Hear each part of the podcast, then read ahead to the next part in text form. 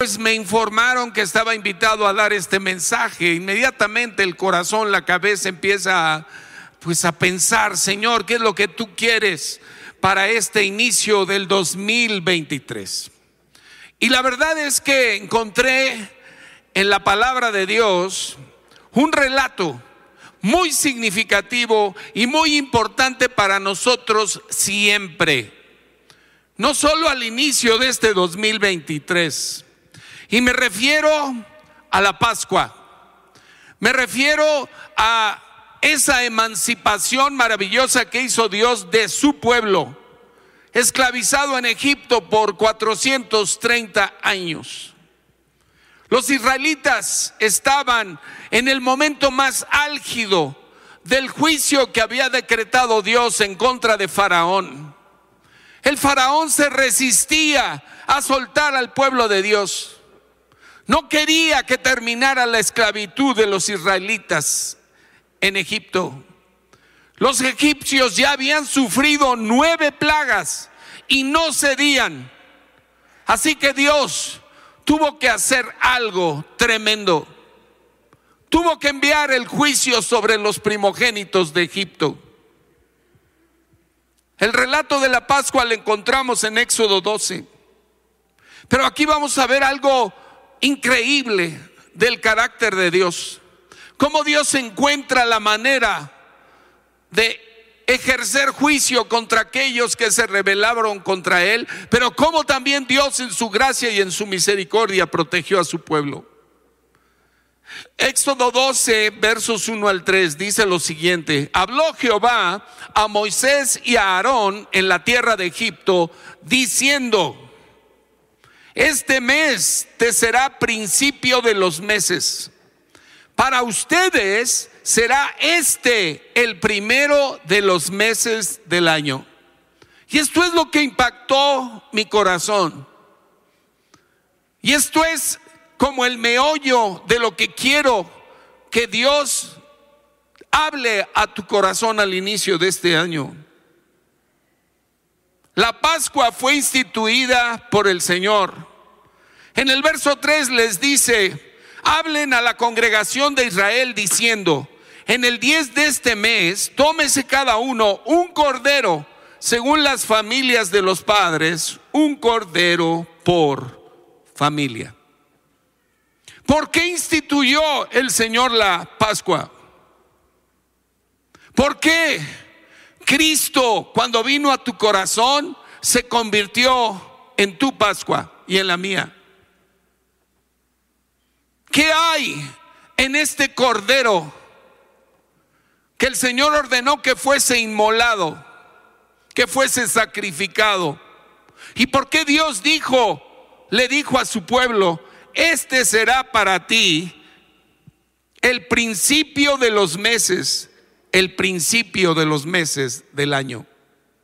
Yo creo que tú y yo vamos a poder ver que lo que representa la Pascua en el Nuevo Testamento, el sacrificio maravilloso de Cristo, debe ser lo primero de lo primero en nuestra vida, no solo al inicio de este año 2023, sino cada día de los 365 días de este año.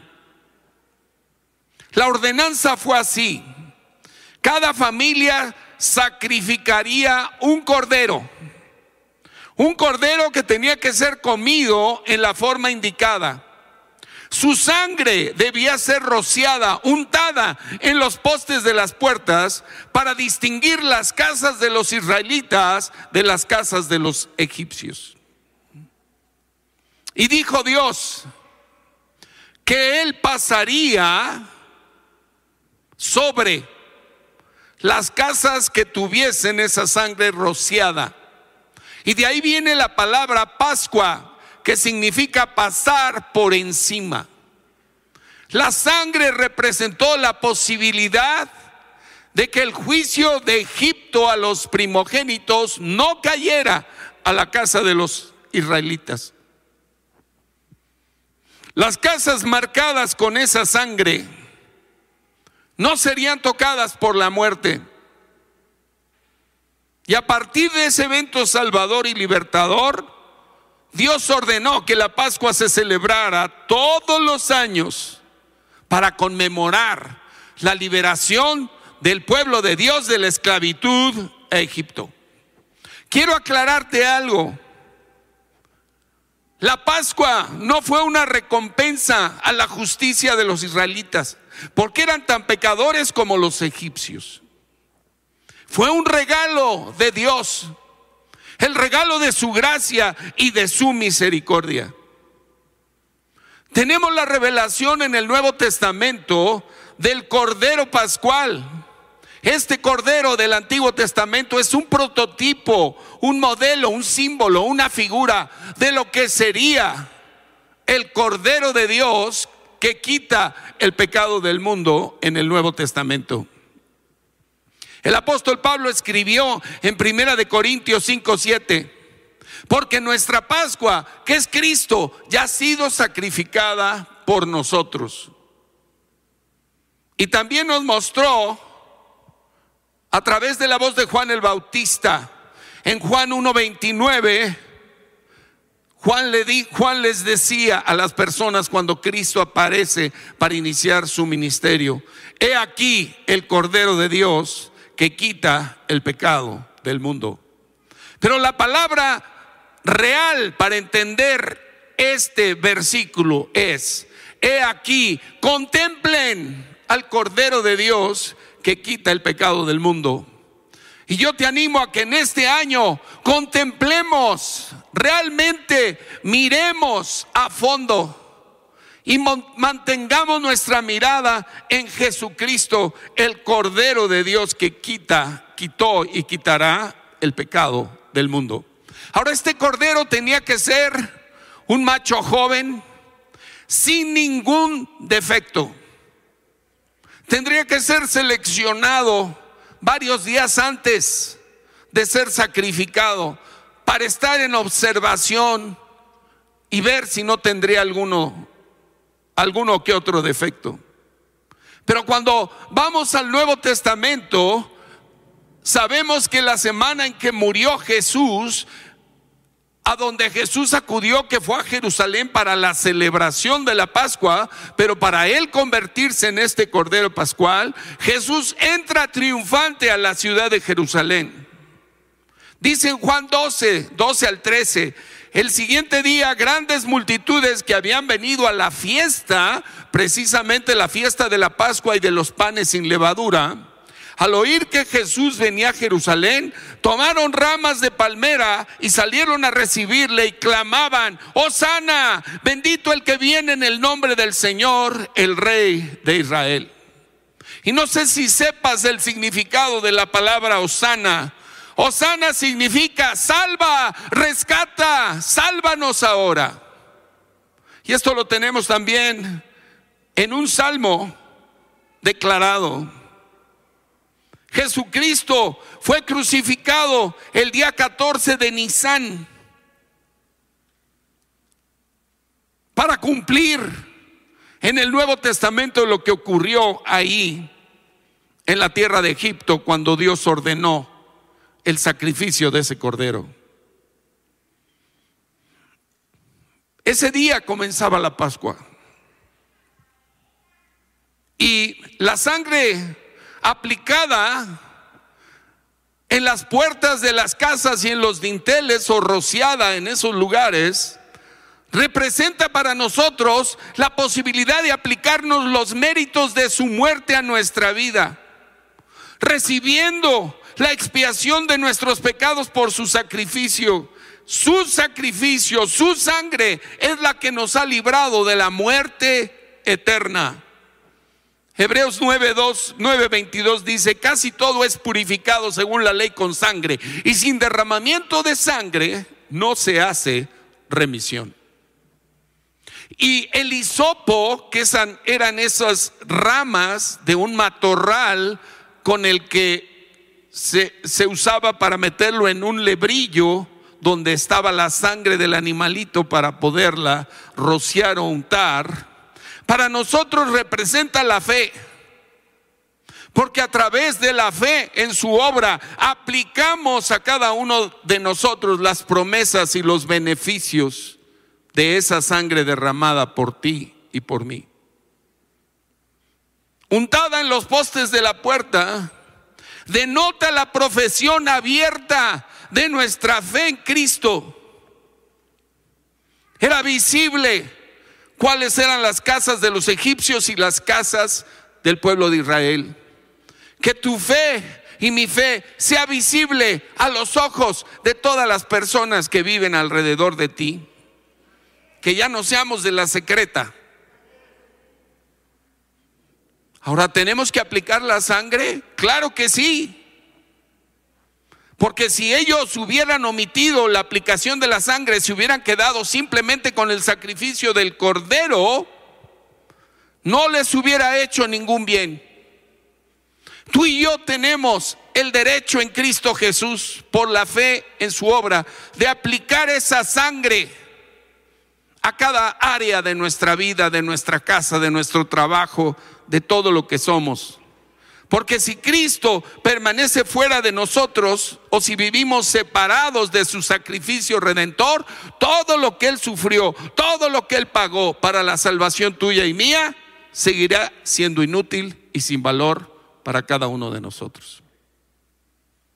Hoy es día de salvación, hermanos. No sé cómo llegaste al primero de enero. Yo le estaba dando gracias a Dios simplemente por el hecho de estar vivo. Este año cumplo 72 años. Híjole, ya, ya es gran mérito llegar al séptimo piso. No sé tú de qué le estés dando gracias a Dios el día de hoy, primero de enero del 2023. O a lo mejor estás llegando arrastrando la cobija. O llegaste de rebote, cansado. Anoche hablábamos un poco de eso que cuál era la actitud de nuestro corazón al cierre del año. Pero hoy te quiero decir que hoy es día de salvación. Porque dice la palabra en segunda de Corintios 6:2, en tiempo aceptable te he oído, en día de salvación te he socorrido. He aquí ahora el tiempo aceptable, hoy es el día de salvación. Ahora el corderito fue consumido por la familia de Israel. Debía ser comido totalmente, acompañado de hierbas amargas y de pan sin levadura. Las hierbas amargas recuerdan la servidumbre en Egipto. Recuerdan para ti, para mí, la vida que tuvimos en pecado. Cristo es dulce con cada uno de nosotros. El pecado es muy amargo. Y Cristo vino a liberarnos, vino a sacarnos de la esclavitud al pecado. Debían de comerlo de pie, con los bastones en sus manos como si estuviesen listos para partir. Y tú y yo debemos vivir siempre listos para abandonar el dominio del mundo, el dominio del pecado, el dominio de la carne. Salimos del reino de las tinieblas gracias a esa sangre, a ese cordero de Dios que fue sacrificado por ti y por mí. Y Jesús dice en el Nuevo Testamento, en Juan 6:54, el que come mi carne y bebe mi sangre tiene vida eterna y yo le resucitaré en el día postrero, porque mi carne es verdadera comida y mi sangre verdadera bebida. El que come mi carne y bebe mi sangre, en mí permanece y yo en él. Por supuesto que cuando les dijo esto a, a los discípulos y a los que estaban ahí del pueblo de Israel, se hicieron para atrás. ¿Cómo dice este que debemos comer su carne y beber su sangre? Pero el Señor después les dice a sus discípulos, las palabras que yo les hablo son espíritu y son vida. Tenemos que comer la revelación del sacrificio de la Pascua. Tenemos que comer la revelación de la importancia de su sangre derramada en la cruz para el perdón de nuestros pecados. Amén. Ahora, ¿qué dijo el Padre? Este evento será el principio del año y el principio de tus meses. Este mes será el principio de los meses. El primer evento en orden de importancia, el primer evento en estimación para el pueblo de Israel. El año bíblico hebreo comienza con Pesaj. El calendario que llevan ellos ahora actualmente lo pasaron a septiembre para conmemorar el año desde la creación. Pero aquí tú y yo estamos llamados a entender que la Pascua, el sacrificio del Cordero de Dios, debe ser para ti, para mí, el principio de cada día de este año. Amén. Yo necesito, y yo creo que tú también necesitas, en este 2023 vivir en la conciencia de lo que Cristo hizo, hace y hará a favor de ti en todas las áreas de tu vida en este 2023. Este año, por ejemplo, la Pascua judía comenzará el 5 de abril. Dos días antes del Viernes Santo que celebramos o que se celebra en la tradición cristiana del 7 de abril. La temporada sigue coincidiendo. Más o menos sucede que la, la, Pascua judía y la celebración de la Semana Santa ocurre en la primavera. Así que yo te animo a que decidas que Cristo sea hoy, 2023, primero de enero, el comienzo de tu año y que cada día que vivamos, que nos permita vivir el Señor, el Señor sea lo primero de lo primero en tu vida y en la mía. Amén. Dice primera de Pedro, número 1, versos 18 y 19, sabiendo que fuimos rescatados de nuestra vana manera de vivir, la cual heredamos de nuestros padres, no con cosas corruptibles como oro o plata, sino con la sangre preciosa de Cristo, como de un cordero sin mancha y sin contaminación. Y el apóstol Pablo nos dice a los creyentes, límpiense en Primera de Corintios 5, 7 y 8, que ahí entra lo de los panes sin levadura Tenían que comer el cordero con hierbas amargas y panes sin levadura. Dice, límpiense pues de la vieja levadura para que sean nueva masa, sin levadura como son, porque nuestra Pascua, que es Cristo, ya fue sacrificado por nosotros. Y dice el verso 8, así que celebremos la fiesta. Y hoy tuvimos una fiesta, Carmen, Gracias por la fiesta, por iniciar con esa fiesta.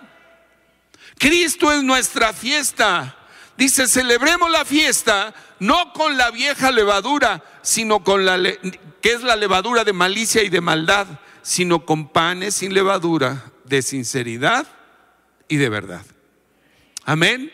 Así que en esta mañana, Padre, aquí estamos delante de ti. Vamos a hacer una oración antes de continuar. Padre, aquí estoy iniciando el año 2023 por tu gracia, por esa salvación a través de ese cordero, tu hijo. Ellos no tuvieron, los israelitas tuvieron que escoger el cordero, nosotros no. Tú lo escogiste para cada uno de nosotros. Aquí estamos hoy pidiéndote perdón por cualquier pecado, por cualquier situación en la que nos encontramos hoy que no te agrada a ti. Porque hoy es día de salvación y hoy podemos venir a ti para que tú, Señor, nuestra pastora decía que, que, Dios coronaría el, el fin del año pasado con sus favores.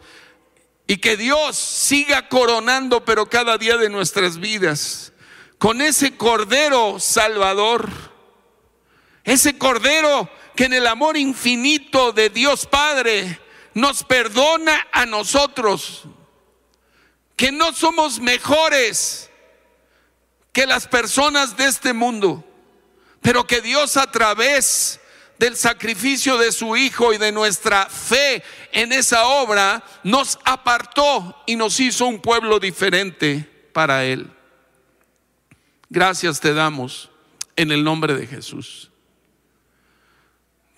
Creo que tú y yo tendríamos que verdaderamente meditar y reflexionar sobre la primogenitura de Jesucristo y el lugar de preeminencia que tiene y debe tener en nuestra vida. ¿Sí o no? Ya entendimos que esa Pascua que la podemos conocer tipológicamente en el Antiguo Testamento, se convirtió en una realidad en el Nuevo Testamento para ti y para mí.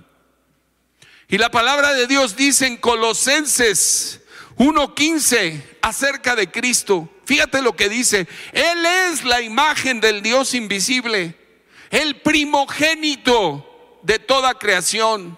Si alguna vez te has preguntado cómo será Dios, mira a la persona, mira la naturaleza, el carácter y la obra de Jesús de Nazaret porque Él es la imagen de ese Dios invisible que se reveló en forma de ser humano a todos aquellos que nos es anunciado el Evangelio y que hemos dicho, sí Señor, te acepto. Hay otro pasaje muy importante en el libro, en la epístola a los Hebreos, capítulo 1, versos 1 al 3, que dice lo siguiente acerca de Cristo. Dios, habiendo hablado muchas veces y de muchas maneras en otro tiempo a los padres por los profetas, en estos postreros días, es decir, hoy nos habla a ti y a mí a través de su Hijo. Y fíjense la manera en que es exaltado Cristo. Dios constituyó a Cristo heredero de todo. Por Cristo hizo el universo. Cristo es el resplandor de la gloria de Dios, la imagen misma de su sustancia, y es el que sustenta todas las cosas, tu aliento, tu respiración, tu vida, el latir de tu corazón, hoy está siendo sustentado por el Señor Jesucristo con la palabra de su poder. Y habiendo Él efectuado la purificación de nuestros pecados, se sentó a la diestra de la majestad en las alturas. Amén. ¿Podrías cerrar tus ojos y darle la gloria a Cristo? Ahí tú desde tu corazón, Señor, hoy te doy gracias por ser quien eres. Por ser la imagen perfecta del Dios invisible. Porque puedo conocer quién es Dios a través de ti, Señor Jesús. Porque tú eres el que sustenta todo el universo. Porque la creación fue hecha a través de ti, a través de la palabra hablada por el Padre, pero tú eres el verbo de Dios que se hizo carne y que habitó entre nosotros y que hoy habita en medio nuestro. Te alabo y te adoro, Señor Jesús. Y hoy ábreme el entendimiento Ábreme el corazón para comprender la importancia que tú tienes como persona y la importancia que tiene tu sacrificio en mi vida para cada día que tú me permites vivir. Y dile ahí hoy, Señor, decido colocarte en el trono de mi corazón nuevamente.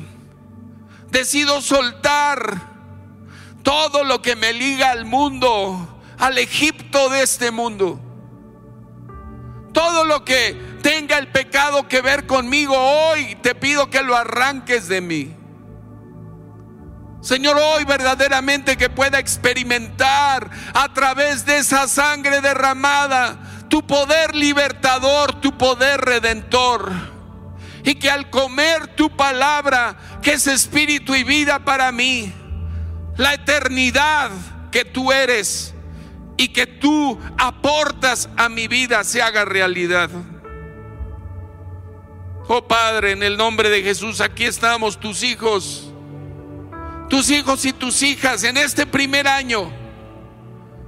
Señor, dándote gracias por el 2023, pero sobre todo dándote gracias porque tú hoy nos llamas nuevamente a vivir en ti, a vivir por ti y a vivir para ti, sostenidos en la realidad de tu presencia, de tu gracia y de tu amor y de toda la sabiduría y de todo lo que tú tienes para bendecirnos en este año.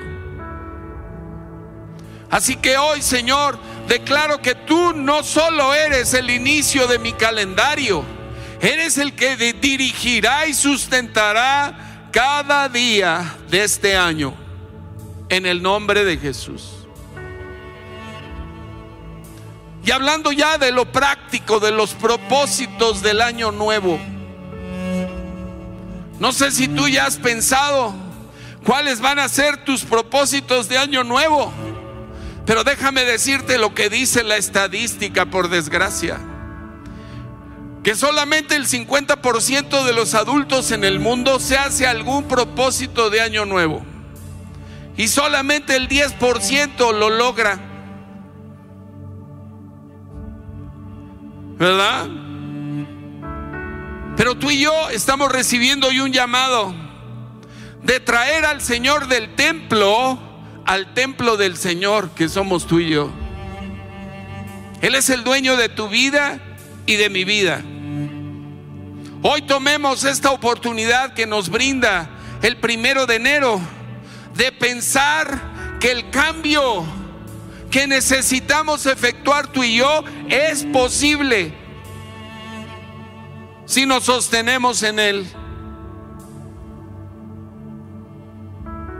Yo te animo, porque eso es lo que yo sentía, que nuestros propósitos de año nuevo tengan que ver más con el ser que con el hacer. Que tengan que ver más con el ser más parecido a Jesús. Señor, que en el 2023 me parezca un poco más a ti. Eso es lo más importante. Porque el llamado que tenemos es a, a, ser mejores padres, mejor madre, mejor esposo, esposa, mejor hijo, mejor discípulo de Cristo. De lo contrario, si tus metas no contemplan eso, a lo mejor te vas a encontrar a los pocos días o a los pocos meses con los mismos viejos hábitos que no sirven para nada.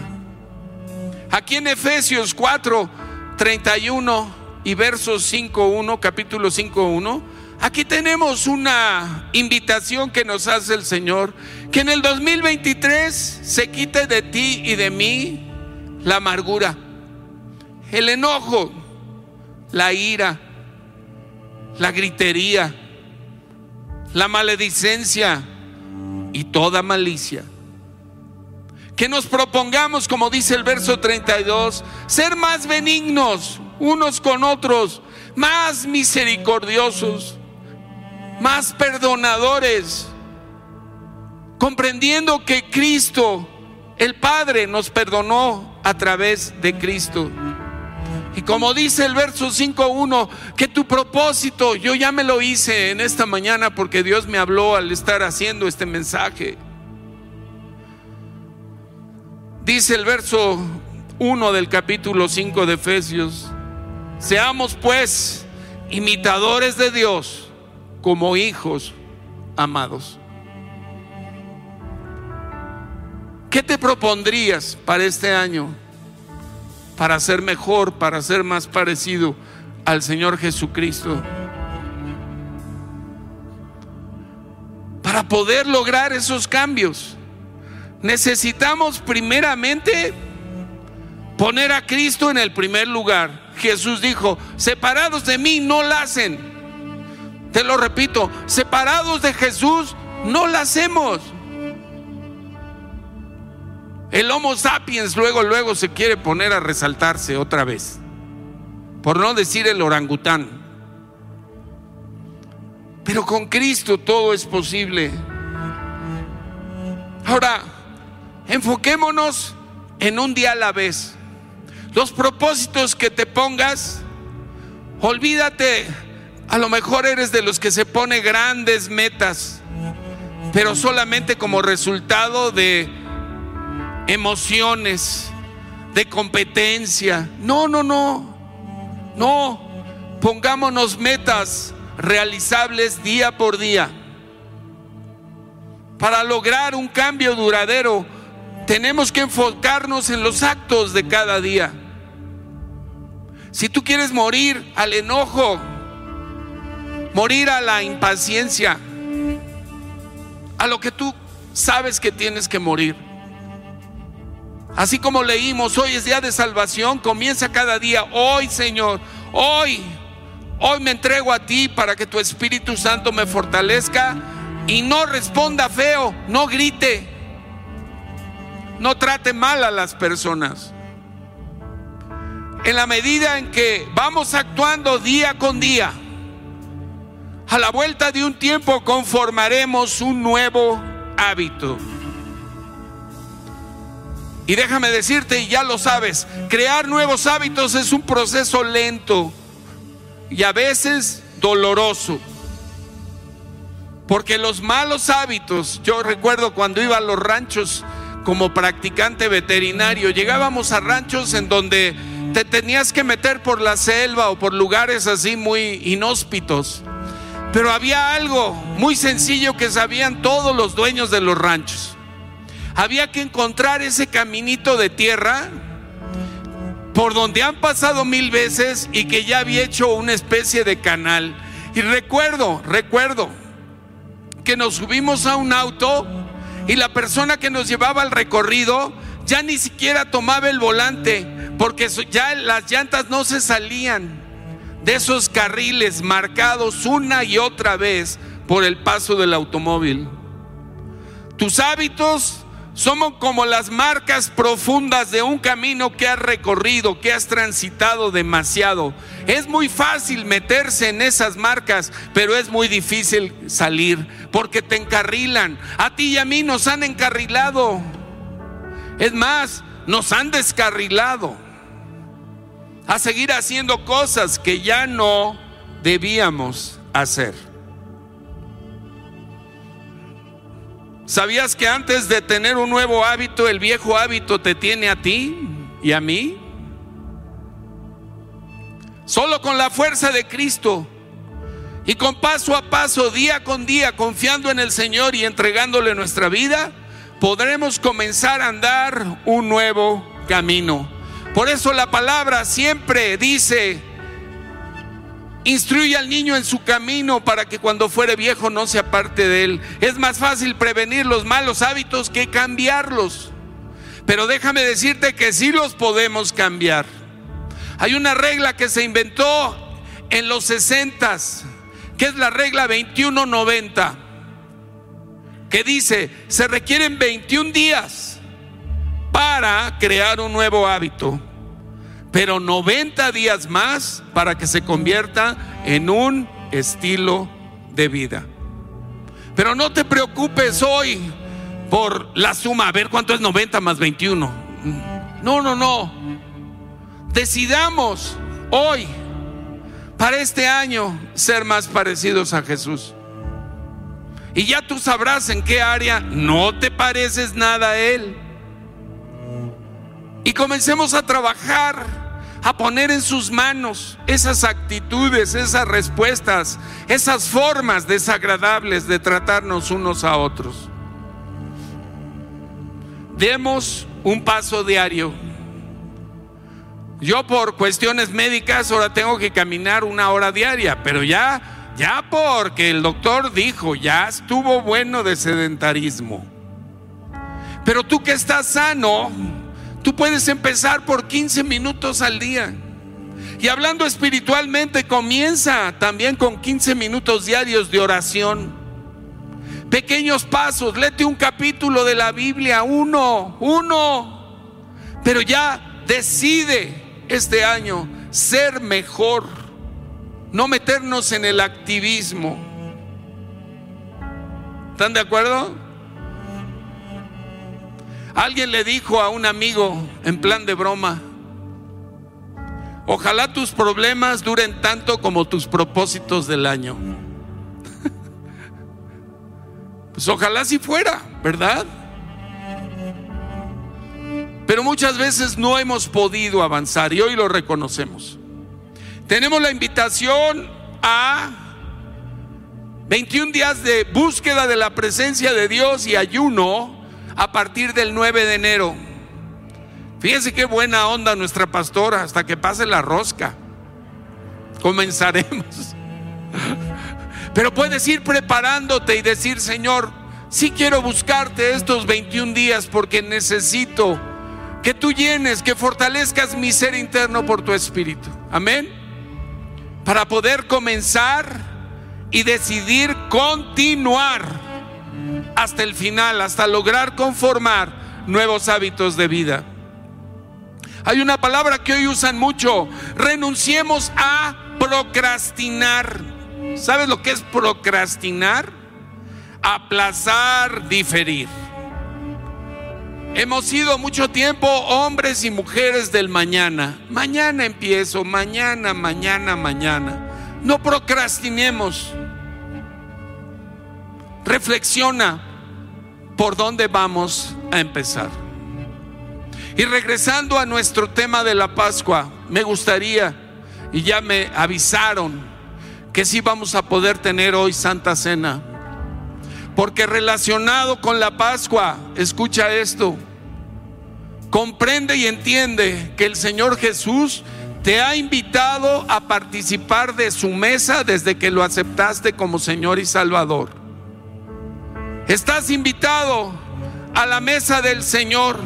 Él personalmente te invita a participar de su cena, de la revelación de su sacrificio cada día del año 2023, para que tú puedas confirmar en tu propia vida la fidelidad de Dios, su bondad, su gracia y su misericordia a lo largo de milenios.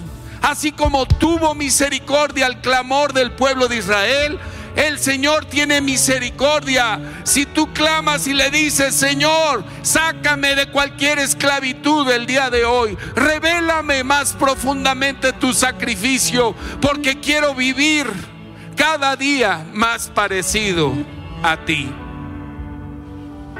Y tú y yo saber que la sangre de Cristo es suficiente para rescatar a toda la humanidad a todo aquel que quiera acercarse a su presencia. Amén. ¿Podemos cantar algo en lo que reparten los elementos? Y mientras cantamos, coloca tu corazón en cercanía al Señor. Acércate hoy a su presencia.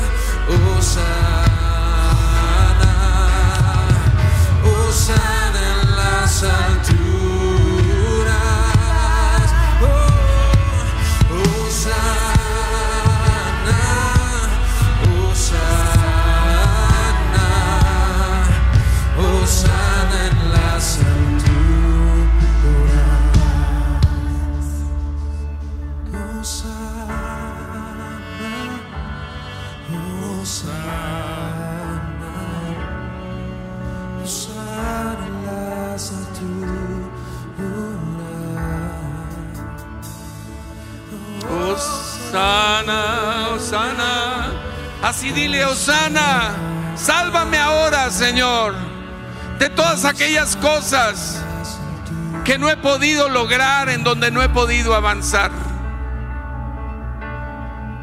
Al iniciar este año reconocemos que necesitamos al Cordero de Dios. ¿Es así? Vamos a ponernos de pie si son tan amables y vamos a celebrar esta invitación que el Señor nos hace nuevamente hoy a sentarnos a su mesa. Dice la palabra en Primera de Corintios 11:23. Dice, porque yo recibí del Señor lo que también les he enseñado, que el Señor Jesús, la noche que fue entregado, tomó pan. Él estaba celebrando la Pascua, pero Él era el Cordero que iba a ser sacrificado. Y lo hizo voluntariamente por amor a ti y por amor a mí. Y dio gracias y partió el pan y dijo, tomen, coman, esto es mi cuerpo que por ustedes es partido. Hagan esto en memoria de mí. Y su cuerpo fue molido, su cuerpo fue escupido, fue latigado por sus heridas. Tenemos la oportunidad de ser sanados. Ahí en esta hora entendiendo y comprendiendo el significado espiritual del pan. Panes sin levaduras de sinceridad y de verdad. Cuerpo de Cristo partido para que nosotros podamos vivir en libertad, en salud. Démosle gracias, dale gracias. Te doy gracias, Padre, hoy por este pan y por la oportunidad de celebrar en este primer día del año tu sacrificio por mí. Lo entiendo, lo comprendo, lo quiero. En el nombre de Jesús, tomemos el pan.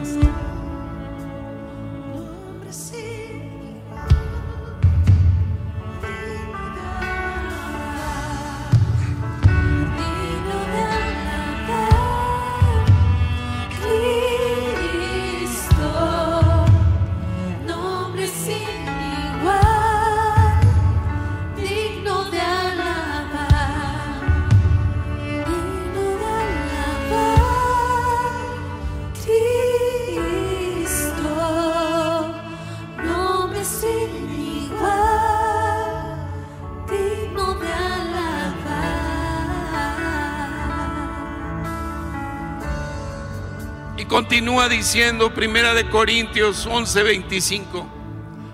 Asimismo, tomó también la copa después de haber cenado diciendo, esta copa es el nuevo pacto en mi sangre. Hagan esto todas las veces que la bebieran en memoria de mí. Todas las veces que coman el pan y beban la copa, la muerte del Señor anuncian hasta que Él venga. Y anunciamos su muerte que nos beneficia y que nos benefició. Señor, no hay sangre más valiosa que tu sangre. Porque dice la palabra que la vida de la carne en la sangre está. Y Jesús derramó su propia vida hasta la última gota para que el juicio divino no te cayera a ti ni me cayera a mí. Y para que nuestros pecados, cada uno de ellos, fuesen perdonados. Hoy aplica la sangre de Cristo a tu propia vida. Recibe los beneficios del perdón de cada pecado. Y de la protección en contra del maligno, del esclavizador, al cual Cristo venció. Señor, hoy entendemos el valor de tu sangre el valor de este sacrificio que hizo que pasara por alto el juicio sobre mí, el juicio eterno. Señor, lo tomo con la conciencia de lo que tú hiciste y de lo que seguirás haciendo conmigo. En el nombre de Jesús tomemos el jugo.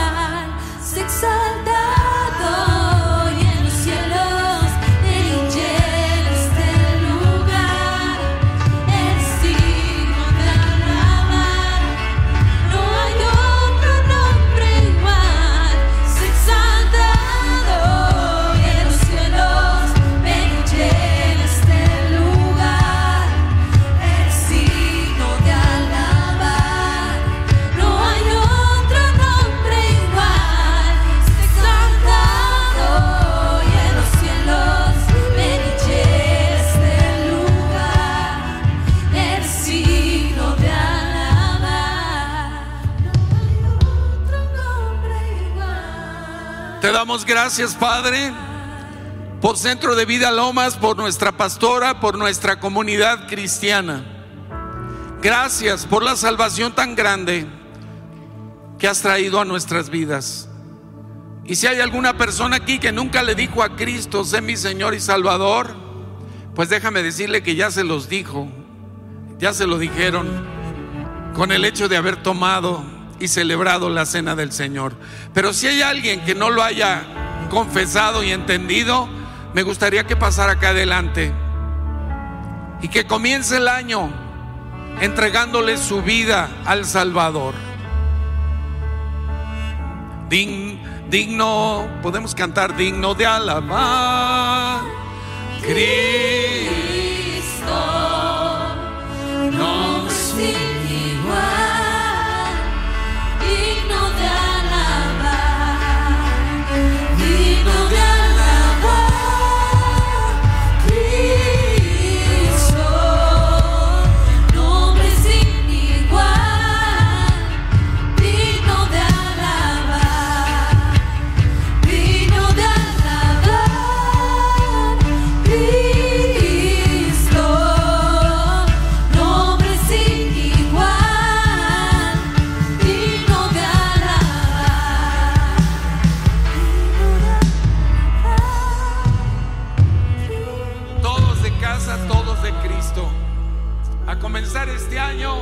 poniéndolo a Él por delante cada día, día con día.